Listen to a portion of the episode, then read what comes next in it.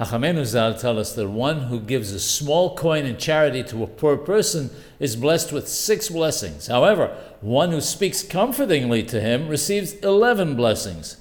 The Shevet Musar from Izmir in Turkey poses the question as to why it is that when a poor person is left hungry with an empty stomach, the one who spoke comforting words to him gets a greater reward than someone who would give him food to eat and remove his hunger. He answers that with every comforting word that a person says, he combines with it God's ineffable name, the Shem Hawaya, since, as we mentioned previously, every utterance that emerges from our mouths creates God's ineffable name.